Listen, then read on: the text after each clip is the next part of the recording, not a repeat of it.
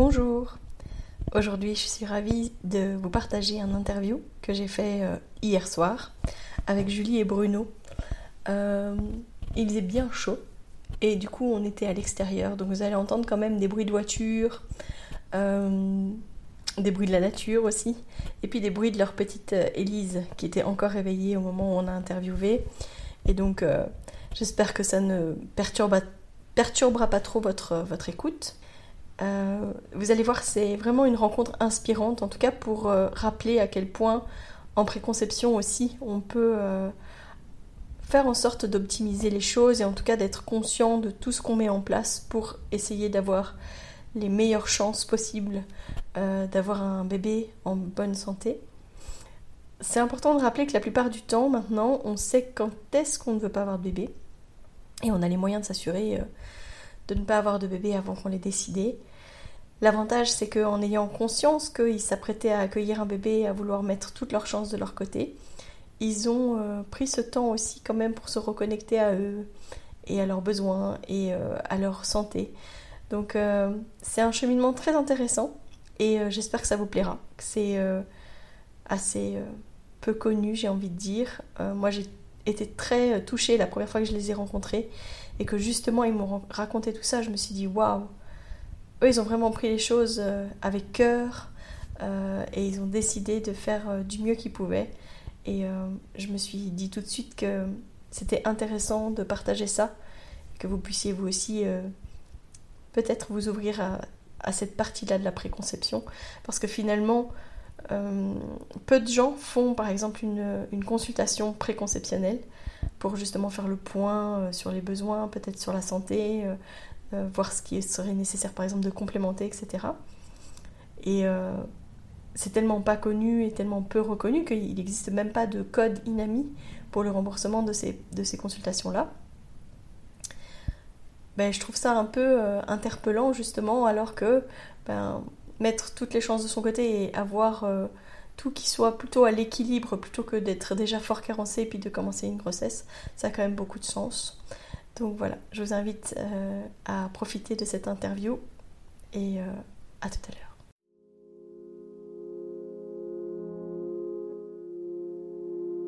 Bienvenue dans Bulle de Sage-Femme, le podcast qui déconstruit les croyances, démystifie les peurs sociétales, redonne toute sa place à la physiologie des femmes qui savent enfanter dans leur pleine puissance, mais aussi des bébés qui savent se mettre au monde. Ici, vous profiterez de l'expertise de sages-femmes pratiquant en dehors des hôpitaux, des accouchements à domicile ou en maison de naissance. Nous souhaitons que vous trouviez les outils, les informations pour que vous puissiez être les acteurs de la naissance de votre bébé, et ce quel que soit le lieu où vous avez décidé de l'accueillir. Mon nom est Mélissa Chambard, sage-femme, maman de 5 enfants. À chaque épisode, je vous partagerai mes astuces, mes bons plans, mon expertise, des anecdotes, mais aussi des témoignages de parents, de sages-femmes et des rencontres inspirantes autour de la périnatalité, dans la bienveillance, la force, la puissance.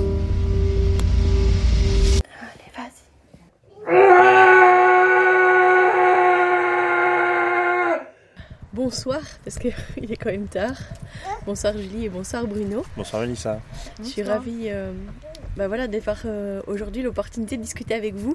Euh, et notamment en fait de votre parcours au niveau de la préconception avant l'arrivée de votre fille et de quels ont été vos choix en fait euh, et finalement pourquoi est-ce que vous avez fait ces choix? Parce que quand on en a discuté ben voilà c'est elle qu'on entend.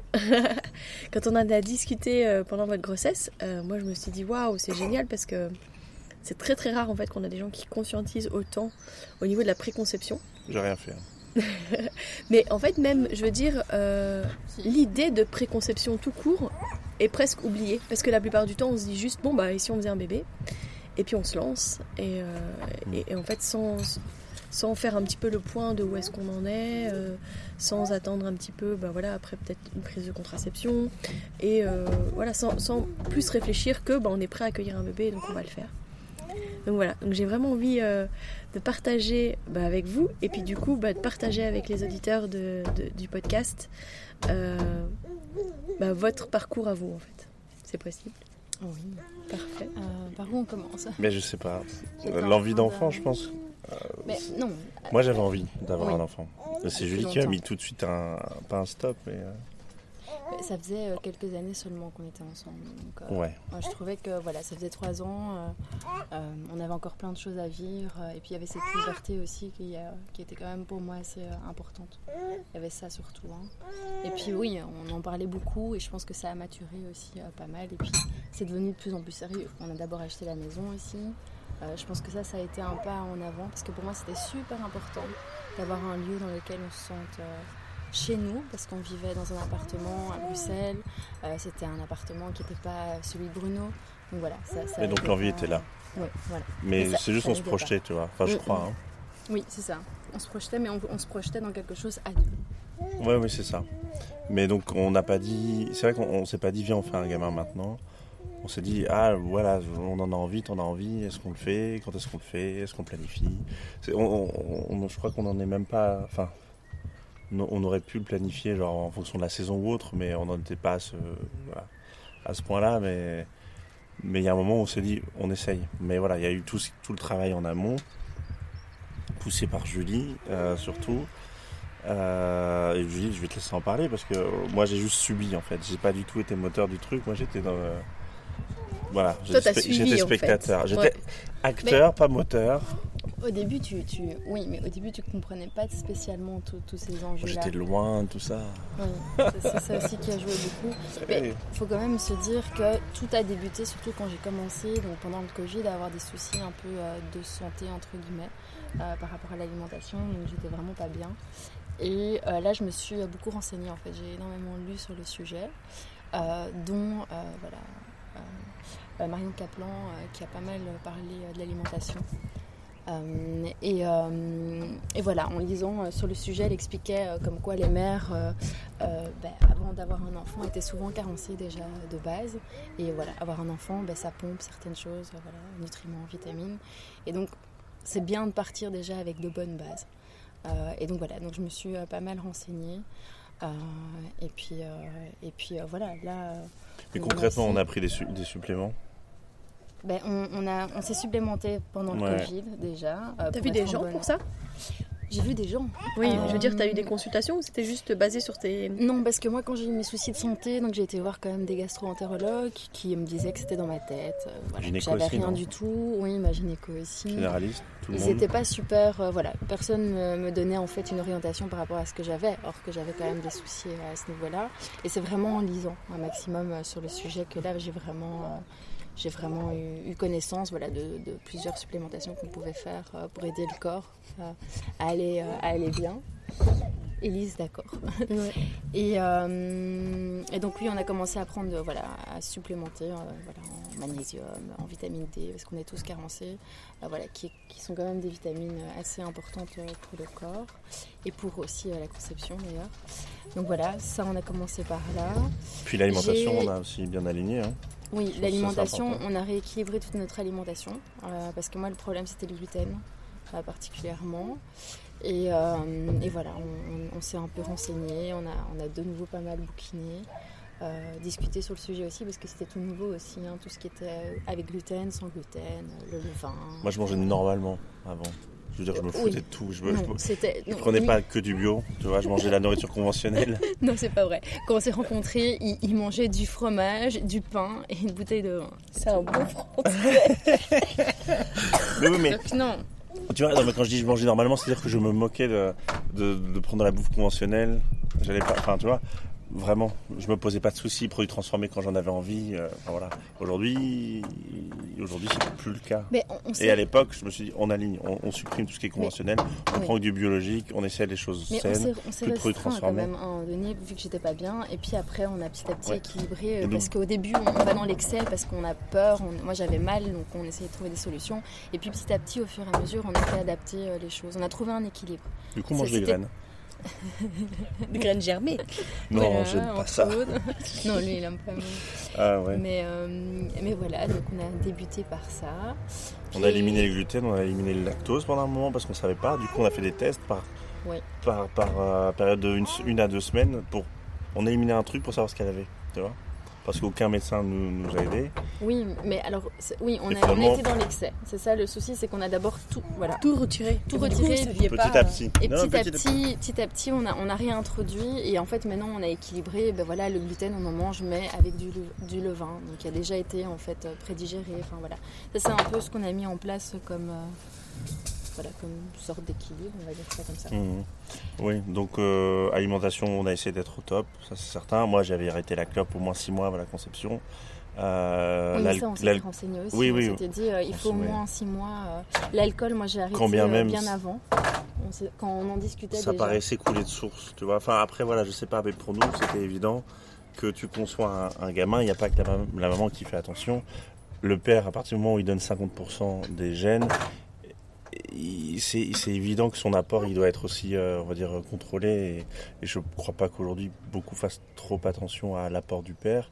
Mais d'ailleurs, on, regardait, il n'y a pas deux jours, on voyait un truc en disant que le placenta était composé à- en majorité des, des cellules euh, enfin, issues de la gamète euh, mâle. Ah Et ouais que, ouais, ouais, ouais, ouais, je sais plus. Bon, après, voilà. Je Ça des vient- recherches. Ça vient d'Instagram. et euh, donc, forcément, ça a pesé, voilà. Mais bon, le mec se dit médecin et il, il est apparemment très suivi, mais ils expliquaient qu'apparemment, voilà, c'était le cas. Bref. Et, et par là, le mec disait euh, les mecs, il faut que vous fassiez attention à ce que, à ce que vous léguez à votre bébé, en fait. Parce qu'il n'y a pas que la mère qui doit travailler. Bah oui. Et, euh, et donc, du coup, j'ai arrêté de fumer, ouais, quelque chose comme six mois avant. On avait dit que c'était normalement voilà 6 mois. D'ailleurs, si tu euh, veux une info, j'ai arrêté de fumer il y a 10 jours. minimum 6 mois. Waouh, ça c'est Ah, génial. tu vois, on peut prendre date pour dans 15 mois, du coup. Ça emballe pas oui, parce que enfin, du coup, j'ai repris après la naissance, mais là, je. Moi, je suis pas un grand fumeur, mais là, je ne m'en pose plus une seule cigarette. Ouais. Voilà. Et l'alcool aussi. Et l'alcool aussi, parce que bah, tu- on avait l'alcool euh, festif et social. Oui, mais moi, moi, j'ai arrêté totalement. Toi, tu as continué juste les week-ends. Donc euh, en semaine, il ne buvait pas. Et puis vois. week-ends, bah, voilà, en fonction des sorties, s'il y avait quelque chose, bah, là, tu, tu continues quand même de temps en temps un petit verre. Mais Oui, voilà, c'est ça. rare. Il n'y avait plus, plus l'alcool social d'avant, les sorties, les trucs et les machins, c'était niet, niet, niet. Parce que, bah, En tout cas, c'était quelque chose qui était pensé. Quoi. Ouais. C'est sûr qu'il y avait ce but-là. Quoi. Donc, euh, donc c'était, au début, c'était peut-être un peu une contrainte. Et puis finalement, euh, voilà, au fur et à mesure de, de- de ce qu'on a entendu, ce qu'on a vu, ce qu'on a lu, Parce que du coup, Elise est née en ça, en fait. septembre 2022. Toi, tu avais tout aligné en janvier-février 2021, je crois. tout aligné. Enfin, C'est-à-dire enfin, tu avais tout arrêté. Suite à tes problèmes de santé, c'était. Ouais. Et même la pilule aussi. Ouais, euh, ouais. Enfin, j'avais tout, tout arrêté. Mais la pilule aussi, d'ailleurs, euh, euh, j'avais arrêté un an avant euh, euh, qu'on en, en- en, en parle, en fait. Qu'on Oui, décide de, vraiment euh, le faire. Parce que Mais parce que voilà, l'idée c'était.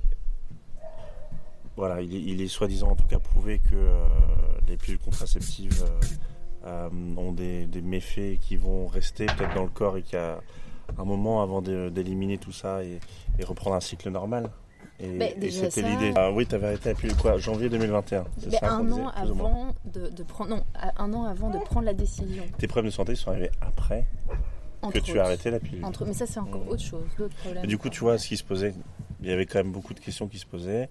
Et oui, la pilule avait été arrêtée dans l'optique de potentiellement penser à un faire un enfant. voilà. mais on n'était pas. Oui, c'était pas un arrêt pour dire allez maintenant on lance tout, mais c'était plutôt un arrêt en mode euh, maintenant euh, je, je fais un comme un, une détox. Euh, Oui, voilà. C'était pas un arrêt pour dire euh, viens maintenant on est fertile. Non, c'est un arrêt pour dire viens on se sépare de l'emprise de ce truc dans, dans- dans son corps. Mm, mm. C'était plutôt ça. Mais oui, on, on parlait du fait de, de- de- de vouloir déjà avoir un enfant, mais on n'était pas sûr encore. Et euh, oui, oui, non, c'est vrai qu'on était, enfin, on était sûr au fond de nous peut-être, mais on savait pas quand, tu vois. Pas dans les faits, oui. mais il fallait, voilà, c'était- il fallait se préparer.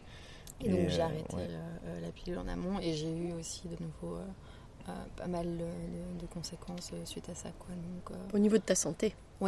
Ça a eu des répercussions euh, et il a fallu tout temps avant que ça se restabilise quoi, parce que j'ai dû prendre des antibiotiques qui fonctionnaient pas. Enfin, donc euh, ça a traîné, traîné, traîné quoi.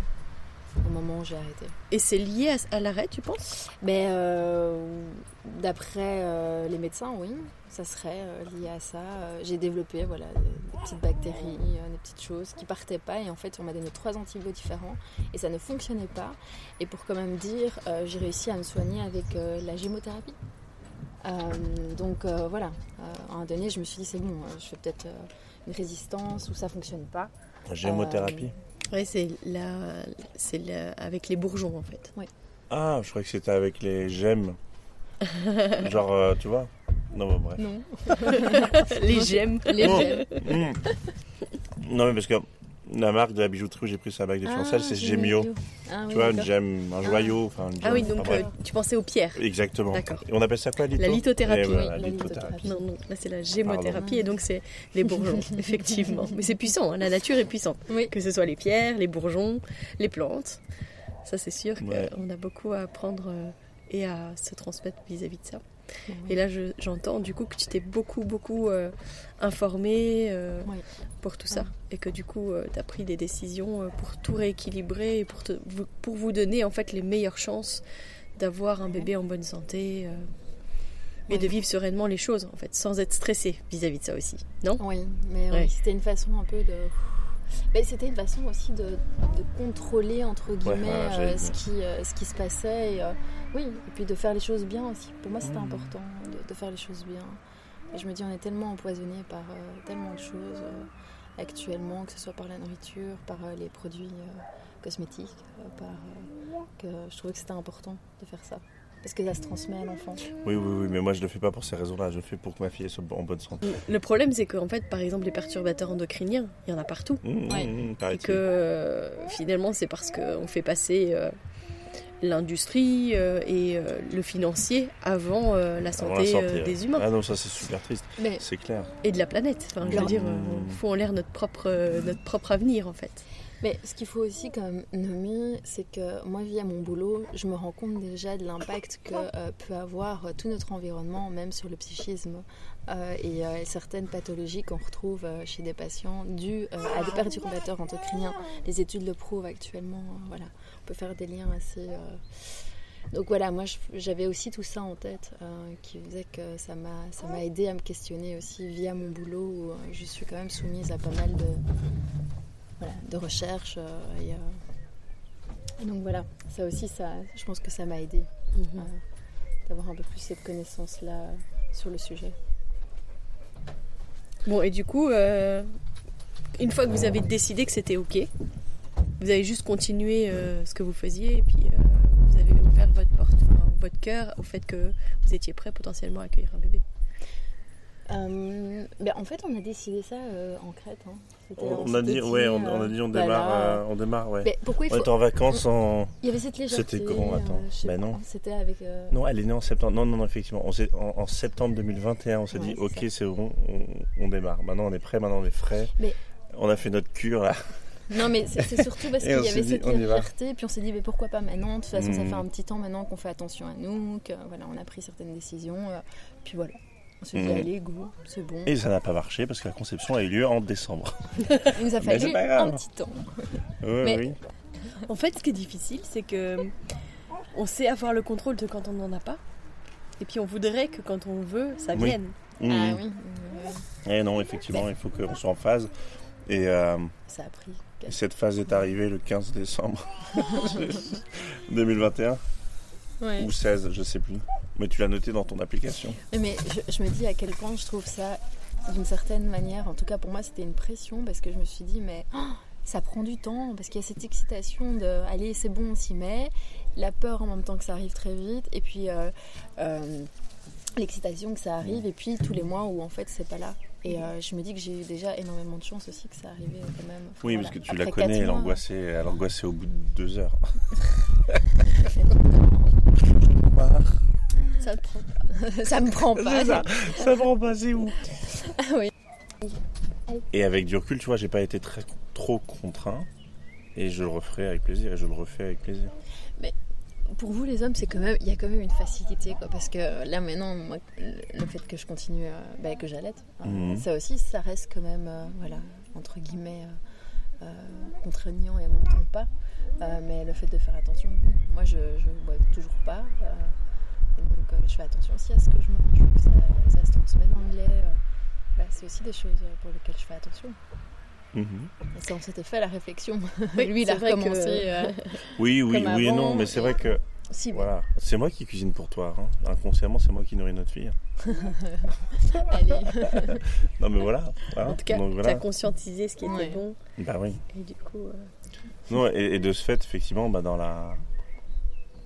Enfin, c'est marrant, mais les gens qui nous écoutent peuvent penser qu'on on est peut-être un peu extrême. Mais euh, on en est à, à faire gaffe à la température de cuisson, d'huile d'olive ou ce genre de délire.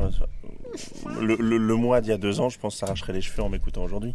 Mais, il s'arrache encore les cheveux de temps en temps parce qu'il en peut plus. Quand je lui dis, là tu mets la purée de noisettes ou la purée de- d'amande qui n'a qui n'a pas été trop chauffée. Ouais, ouais, ouais. Mais c'est vrai que là te- ça, ça- ça te saoule un peu, mais tu le fais en fait parce que, parce que je t'explique toujours aussi pourquoi. Ouais. Donc ça, ça aide. donc. Oui, non, non, mais ce qui me choque le plus, c'est que maintenant ça devient naturel. Il n'y a même plus besoin de me le dire que je le fais. Tu vois.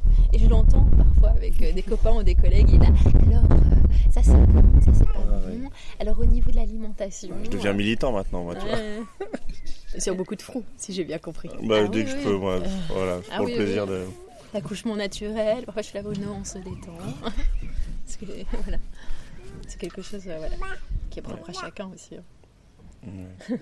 En même temps, je sais pas si nous on a eu une chance folle ou. Ouais, je sais pas. Par rapport à quoi? Par rapport à tout. ou- Enfin, évidemment, je veux dire, ça... est-ce que ça t'étonne que je milite justement pas militer hein? Voilà. Que, que, que je. Allez, que j'essaye de, d'en, d'en- d'en parler à ce point, oui, de militer, je pense que c'était peut-être le bon terme. On a eu juste un parcours parfait, euh, qu'est-ce que tu veux Il n'y a, rien à- y a rien à redire. Après, je crois que c'est un chemin en conscience, du début jusqu'à la fin. Mm. Avant, quand vous avez pris conscience que vous vouliez un bébé, mais que c'était pas encore les conditions qui étaient euh, celles que vous désiriez, en tout cas euh, pour, euh, pour accueillir un, un enfant ensemble. Alors oui, en conscience, parce que enfin, on savait ce qu'on faisait, mais enfin oui et non, j'ai envie de dire. On voulait juste la bonne santé de notre enfant, et on n'était pas forcément. Enfin, je, je sais pas. C'est pas des choses qu'on a fait consciemment, c'est des choses qu'on a fait euh, naturellement. hein. Tu vois ce que je veux dire? C'est pas forcément des choix qu'on a fait euh, en les ayant trop réfléchis. Ça, ça coulait aussi un peu de source, et c'était un peu une évidence. Tu veux dire que c'était léger, c'était pas quelque chose qui était. Ouais, il n'y avait pas de contraint. contraintes, il n'y avait pas de voilà. Mais c'est parce qu'on a- on, on s'est beaucoup Ouais. renseigné, on a regardé énormément de documentaires, euh, voilà, on a beaucoup lu, on a beaucoup échangé aussi. euh, et ça, je pense que c'est super aussi important dans un couple de pouvoir euh, en parler parce que, comme tu dis, le toi d'avant, bah, il aurait euh, trouvé ça complètement dingue, tout ce qu'on ce que, voilà, ce qu'on a vécu. Mais le fait qu'on en discute, qu'on voilà, que c'est une décision qui se prend à deux aussi, je trouve que ça, c'est super important. tu fais de la musique Euh, Ça, c'est important aussi, je trouve. Non, c'est certain. C'est certain. Mais est-ce que si réellement j'avais pas, si j'avais pas souhaité te suivre dans ces délires-là, est-ce qu'on aurait pris un autre chemin? Ça, on n'en sait rien. Mais euh, je pense que ça, Sachant qu'il n'aurait pas été le meilleur du coup, tu vois. bah, peut-être- pas, ça, on n'en sait rien non plus. Oui, c'est difficile parce qu'en fait, à la fois, euh, je pense que c'est euh, c'est une belle manière de se préparer et puis de dire, bah voilà, nous on met toutes les chances de notre côté euh, pour avoir un enfant en, bonne santé. Mais ça ne garantit pas non plus à 100% que. euh, Non. Non, et c'est pour ça ce que je te disais tout à l'heure, c'est qu'on a eu un parcours parfait, c'est qu'il y a eu euh, certes ce qu'on a fait, et puis il y a eu la, la chance qui a joué aussi, tu vois. euh, et euh, et aujourd'hui, on a une fille aussi, aussi merveilleuse. Je pense que voilà, il y a effectivement notre travail, mais il y a tout le reste derrière. Et euh, c'est pas dit que pour euh, numéro 2, on aura autant de chance, même si on mettra en place les mêmes choses. Ouais. Enfin voilà, il y a. En tout cas, nous, on a fait, je pense, tout ce qu'on a pu. C'est ça, on regretterait en fait. C'est ça. qui est génial. En fait, qu'on c'est se ça. dit pas, euh, j'aurais dû euh, faire ça, ou j'ai foiré. Ou, euh, Moi, le, le seul re- petit regret que j'ai, c'est je me suis dit pour le prochain, c'est d'accoucher dans l'eau. Mais mis à part ça, c'est tout technique. Mais sinon, euh, je trouve que tout, euh, enfin, pour moi, tout a été euh, naturel en fait. On a fait réparer la chaudière depuis. Ah, super. Mais oui, Madame a des requêtes, attention. hein. oui accoucher dans l'eau, j'ai j'ai envie de tester quoi. Et ben, en tout cas, un grand merci. Merci euh, de votre sincérité aussi. Merci euh, du partage. Non, mais pas de Avec quoi. hein. Voilà, je pense que c'était euh, un échange fort intéressant, plein de petites notions d'ouverture, en tout cas sur euh, comment est-ce qu'on peut se préparer euh, avant de décider d'avoir un bébé. Et euh, j'ai trouvé ça euh, tellement, euh, tellement beau en fait de les revoir et puis là de les voir avec leur petite fille, de les entendre partager de ce chemin qu'ils ont eu et de pourquoi est-ce qu'ils sont passés par là. Donc voilà, je pense que je vais vous mettre quelques liens dans la description de ce podcast et donc si jamais vous êtes intéressé pour avoir plus d'informations vis-à-vis de tout ça, je vous invite à lire et à aller voir les liens qui vont être partagés. Et je vous dis à la semaine prochaine. Si vous souhaitez échanger à propos des différents sujets abordés dans ce podcast, vous pouvez interagir sur les posts dédiés à chaque épisode sur nos réseaux sociaux Facebook et Instagram. Vous pouvez également me joindre par email à melissa avec un y, avec un d, gmail.com. Je serai également ravie de collaborer avec vous, que ce soit pour un témoignage, une rencontre ou pour savoir quel sujet vous intéresserait à l'avenir. Je vous invite à vous abonner pour ne rien louper des prochains épisodes, mettre des étoiles, des commentaires et surtout à partager pour faire rayonner, voyager ce podcast, pour démystifier l'accouchement en dehors de l'hôpital, parler de ses suivis, de ses naissances et continuer à accueillir en douceur les adultes de demain.